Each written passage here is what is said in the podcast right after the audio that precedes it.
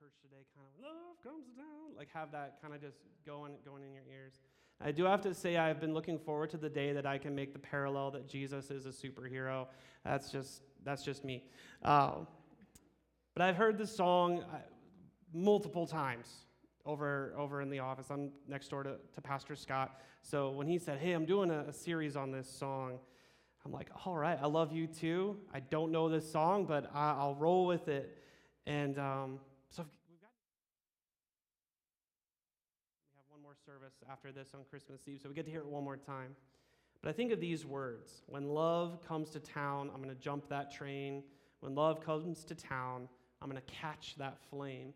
Maybe I was wrong to ever let you down, but I did what I did before love came to town. And we, today we've arrived at the, the fourth week of Advent, and the fourth candle has been lit. The, the candle labeled love. And of all the weeks, this topic, love, is the one that I think for most of us we would say we have kind of an understanding of it because it's what we do day in and day out. We love. And I have to say, I already shared this with a few folks. It's a funny coincidence because last year, I asked Scott, hey, I would love to, to preach a Christmas sermon, you know, give, if you would give me the chance to, to do that. And last year, I got to talk about love. And well, here we are this year, same topic. So we'll see what happens in 2022 if Scott gives me another chance at talking about love. But what has been so good about this series is we've gotten to see all these different moments, these different moments of Jesus' ministry here on earth. We saw the story of Mary Magdalene and how her life was changed. Last week we saw Matthew, the tax collector. I, Christine and I haven't watched that episode yet, so we're watching it like, yep, spoilers, but we know, I mean, it's just an amazing story to watch. And then there was the healing of the leper we watched a couple weeks ago. And that scene, just again, just how Jesus steps into their, those people's lives. All these real people were impacted by this teacher from Nazareth. And our text today is going to focus on another person that Jesus called Simon Peter, the rock. Let's pray. Heavenly Father, we come to you today to hear the story of Peter. Lord, often we, as humans today, as, as, as uh, sinful people, we, we at times look at Peter as the most relatable of the disciples. A disciple who loved you passionately, not without his quirks, not without his failings. But God, he always came back to his love for you. So, Lord, as we spend time in your word and just spending time focusing on Peter, Lord, we ask that you reveal something new in this scripture today, in this short time that we have together, Lord, that when we leave this place, we can recognize the moment in Peter's life when love came to town. Pray this all in Jesus' name. Amen. Our scripture today uh, comes from Luke 5 1 through 11, and it'll be on the screen behind me. One day, as Jesus was standing by the lake of Gennesaret, the people were crowding around him, listening to the word of God. He saw at the water's edge two boats left there by the fishermen who were washing their nets. He got into one of the boats, the one belonging to Simon, and asked him to put out a little from the shore. Then he sat down and taught the people from the boat. When he had finished speaking, he said to Simon, Put out, put out into deep water and let down the nets for a catch. And Simon answered, Master, we've worked hard all night and haven't caught anything. But because you say so, I will let down the nets. When they had done so, they had caught such a large number of fish that their nets began to break. So they signaled their partners in the other boat to come and help them. And they came and filled both boats so full that they began to sink. When Simon Peter saw this, he fell at Jesus' knees and said, Go away from me, Lord, I am a sinful man. For he and all his companions were astonished at the catch of the fish they had taken, and so were James and John, the sons of Zebedee, Simon's partners. Then Jesus said to Simon, Don't be afraid. From now on, you will fish for people. So they pulled their boats up on shore and left everything and followed him story that if you grew up in church, you heard countless times in Sunday school. Maybe it was on the flannel graph, maybe it was a McGee and Me cartoon, but we've all heard this story countless times. And when we read it, we see a radical transformation happen in Simon Peter. But before we unpack his story, we're going to do a little uh, side step here. And I want us to think about something maybe we haven't thought about in a little while. I want us to think about our ancestors, our heritage. Now, I am not from Fulton, but when I moved here, I learned one very firm fact. When you are in Fulton, the heritage is Dutch. you guys are really excited about your heritage today. You are Dutch. It is a fact. There's no denying it. And go through a list of the last names, and it is a known fact. And I married a girl that's, that's, that's from that heritage. But I grew up in a different town. I grew up in Geneseo, and, and I will say Geneseo is a mixed bag of different heritages. Um, but I can tell you, my family line, from my dad's side specifically, that we can go back a few generations and we're from Sweden. I mean, Johnson, kind of on the nose, like Johnson, Sweden. Um, but my great grandfather, I believe it was his generation, they actually immigrated to America. So I'm a few generations removed, obviously, from the Swedish, but they immigrated to America. And today, what's really cool is there's things like 23andMe and Ancestry.com, and there's other uh, organizations uh, that you can actually send in your, your blood sample, and they can tell you what your heritage is. My dad, we gifted it to him for Christmas last year, and, and maybe some of you have done that, and you've been able to find out Maybe you're related to someone you didn't realize, or, but you've gotten to see where you came from. That's pretty cool. I love, I love that that's something that in today's technology we're able to do that. But growing up in the first half of the 1900s, I know that my ancestors, they did not have it easy. And uh, I, I remember hearing stories from my, my dad's dad, Grandpa Johnson, um, he was born in 1914, if I remember correctly. So he got to grow up through the Depression. He got to see a lot of, a lot of things in his almost 100 years. He passed away in 2014 before his 100th birthday. But he told, he told some, I'm guessing, true stories, and then the grandpa stories that you're like, okay, grandpa, is this actually real? But he talked about having to move from, from Rockford, Illinois to California because there was no work in Illinois. He shared other stories of, of, of just difficult times that they had to go through. And I would imagine that we could go around the room today and everyone has that grandpa or grandma or great grandparent story of the hardships of having to live through difficult times. Who knows, in 100 years, my great great grandkids will get to hear about us living through 2020. Who knows? But we could spend hours on all those stories stories of strength, stories of when people had to live through hard times endure hardships. And I know when I think of my grandpa, one of the words that comes to mind is, is being very stoic. That I lived through this. And he looked, I remember him kind of looking at today back in 2014 and being like, what in the world is going on? But he lived through quite a bit of life. They had to show stoicism, they had to be strong. They knew that work had to be done because no one was going to do it for them. We know that our ancestors were a very self reliant people because the world required it of them. They had to do it themselves. And when we look at Simon Peter's ancestors, the Israelites, we can actually see a lot of parallels. That they were not that different from our ancestors, obviously, a different locale and time in history, but similarities. We can go and read through the Old Testament and we can read story after story of the hardship that Israel had to weather in the Old Testament. Stories of mankind thinking, I don't need help, I got this. It's stories as old as the garden, in the Garden of Eden, when humanity took its first step away from God, thinking that they knew better than God, that they've got this, that they could do it on their own. And we know how that turned out, obviously. But we leap ahead and we read about Jacob's descendants becoming slaves in Egypt for hundreds of years. They had to be in slavery, building empires on their backs.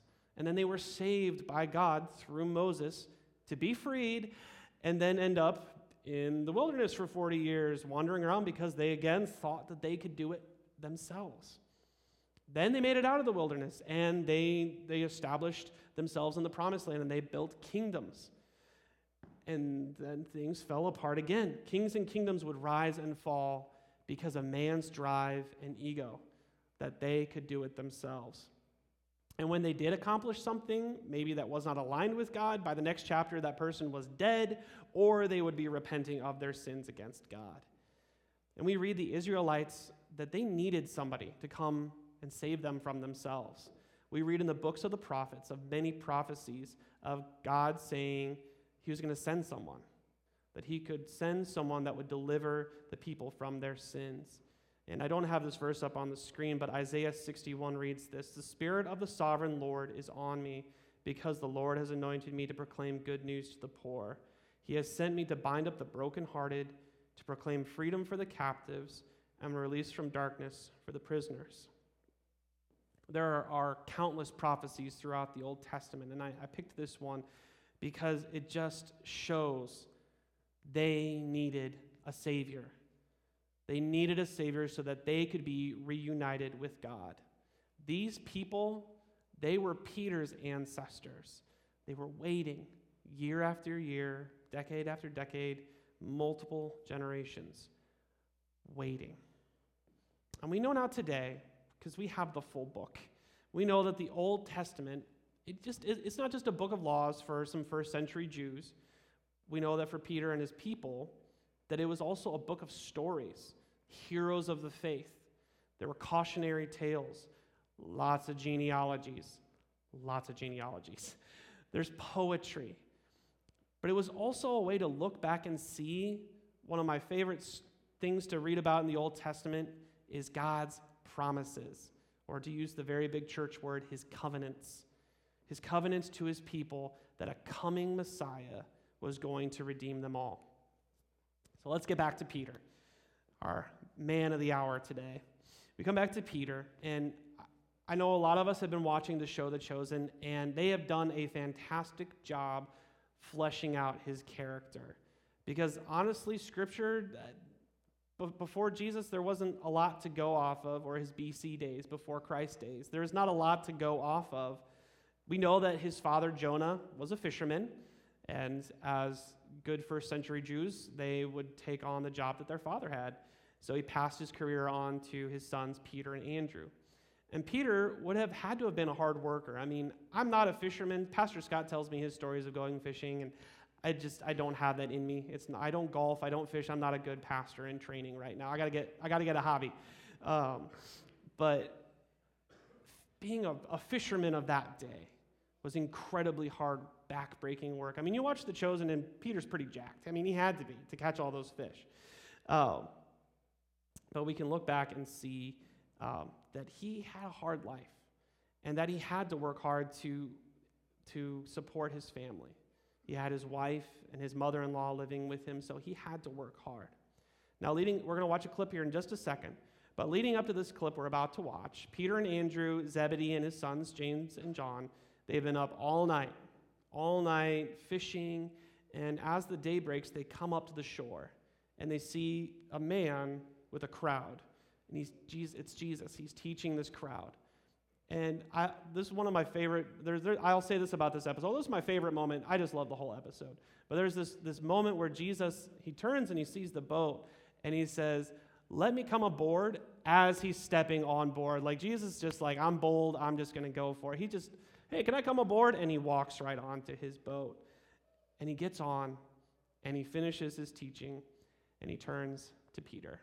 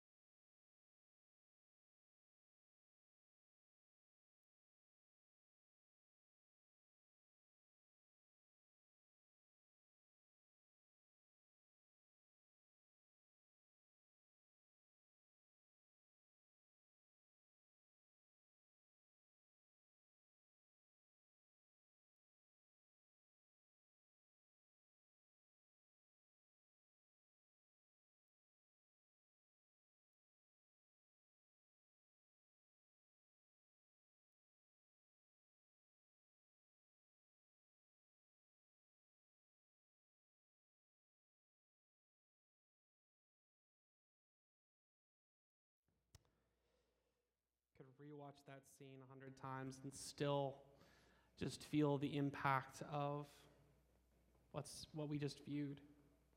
There's three things that I want us to, to pull away from this scene, and there's way more than three things to take away from it, but three things I want us to focus on today is the way that Jesus looked at Peter.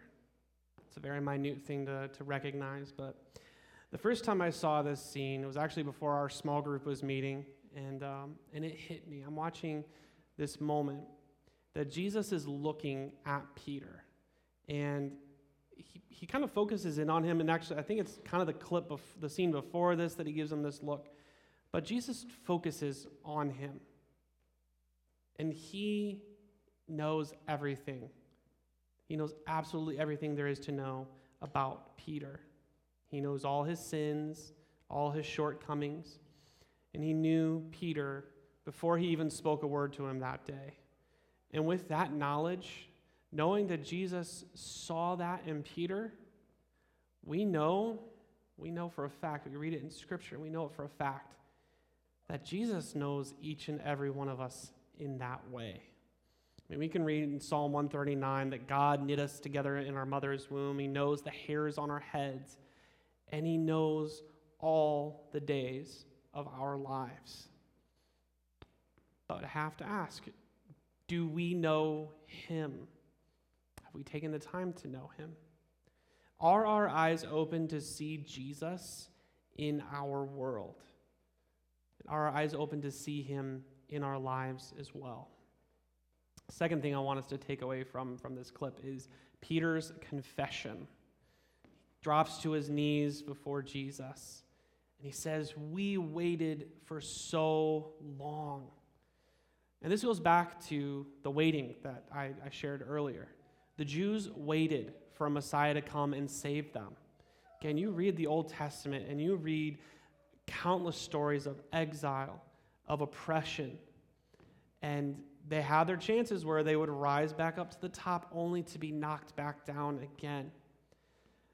And they were crying out for a Messiah. I love the, the bit with Zebedee. Obviously, not in the, in the scripture, but I just love the way. What am I going to say? You're missing supper. You're with Jesus. Like, that's awesome. Maybe he did say, I want to believe he said that. Anyway, Jesus showed up. But Jesus doesn't come on, he didn't come on their timetable. They were crying out for him for hundreds of years. He came when he needed to. Because Jesus is never late, nor is he early. He arrives precisely when he means to. He does this in our lives too. When we need him the most, when we are at our weakest moment, when we recognize that we cannot do all of this on our own, he shows up. We cannot save ourselves from our own sin.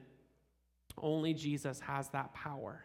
And at some point, we have to, like Peter, come before Jesus, drop to our knees, and recognize that we have relied on our own strength for far too long.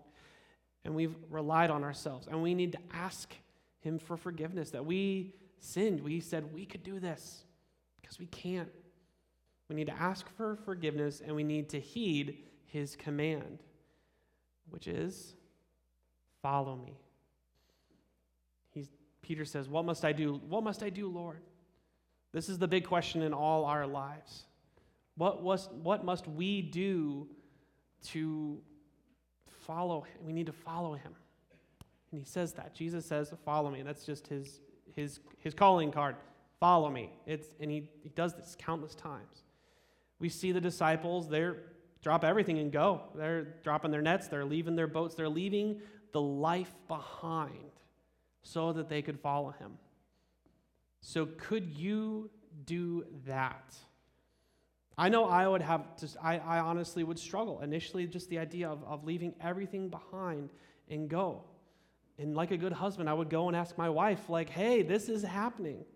And, I, and the next episode, I believe, P, uh, Peter's talking with his wife, and I love the way that she responds to him. And, and Christine and I have had these conversations. Husbands, go to your wives and say to the Lord, whenever the Lord is moving in, my, in, in your life, go to your wife and share that because she's not going to be mad. She's going to rejoice that God is moving in your life. Throughout this Advent season, we have journeyed together through hope, joy, faith, and we've arrived at love. And we can ask the question what will you do when love comes to town? What will you do when Jesus comes to town? What will you do when Jesus comes into your life? When he boldly steps onto your boat and says, Hey, follow me. In all these stories, we focus on how Jesus impacted the people that he met in his time on this earth. And he showed them compassion, he showed them love, that they are valued by him. Society may not do those things, but Jesus does. He loves. And in time, he showed them, and he shows us today where our true heritage lies. You know, we all have a physical heritage here on this earth, and we can look to our ancestors, and whether it's a nationality that we are beholden to, or we recognize just where we're from and where we live now. And we can be grateful for them. I know I'm grateful for, for my heritage. I, I can guarantee I know a lot of Fulton folks that are proud of their Dutch heritage. We can be grateful for those heritages because that's what we get to live into here on this earth. But our true heritage, our spirit's heritage, is of a heavenly home, and that is with Jesus. And as we come to this Christmas time, I, my hope for you all is to not have another Christmas season go by where it's just doing it by the book.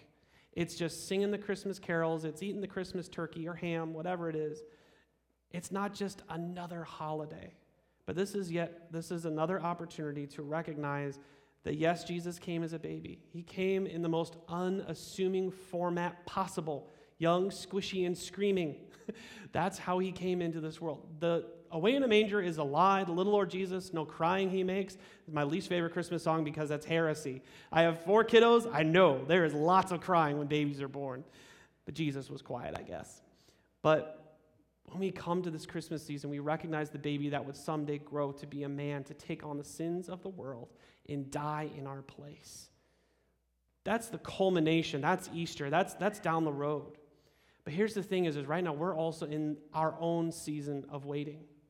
Not just as Fulton people, as Americans, as citizens of this earth, we are in a long season of waiting. We can see all that those people went through hundreds, thousands of years ago exile, sickness, being disconnected from loved ones, all the things that they went through, we're experiencing today as well. We are in an exile from heaven. But the way that we get out of exile is follow our true King. That is Jesus Christ, the God that has sent his Son to love on us. Let's pray. Heavenly Father, Lord, we, we rejoice as we sing our songs, as we pray our prayers, as we decorate our homes this Christmas season, Lord. We rejoice when we think of your coming Son, first as a baby, and someday to return. Lord, I, I pray for all of us that we would put aside the self reliant attitude the self reliant spirit that we can do this ourselves because, Lord, we know we, we know we need to be reminded that we can't. We cannot save ourselves. Only your Son can save us. So, Lord, I just ask for all of us that even through this Christmas season and beyond, we are reminded of that the coming of your Son to save us all, for the love that you showed. Pray this all in Jesus' name. Amen.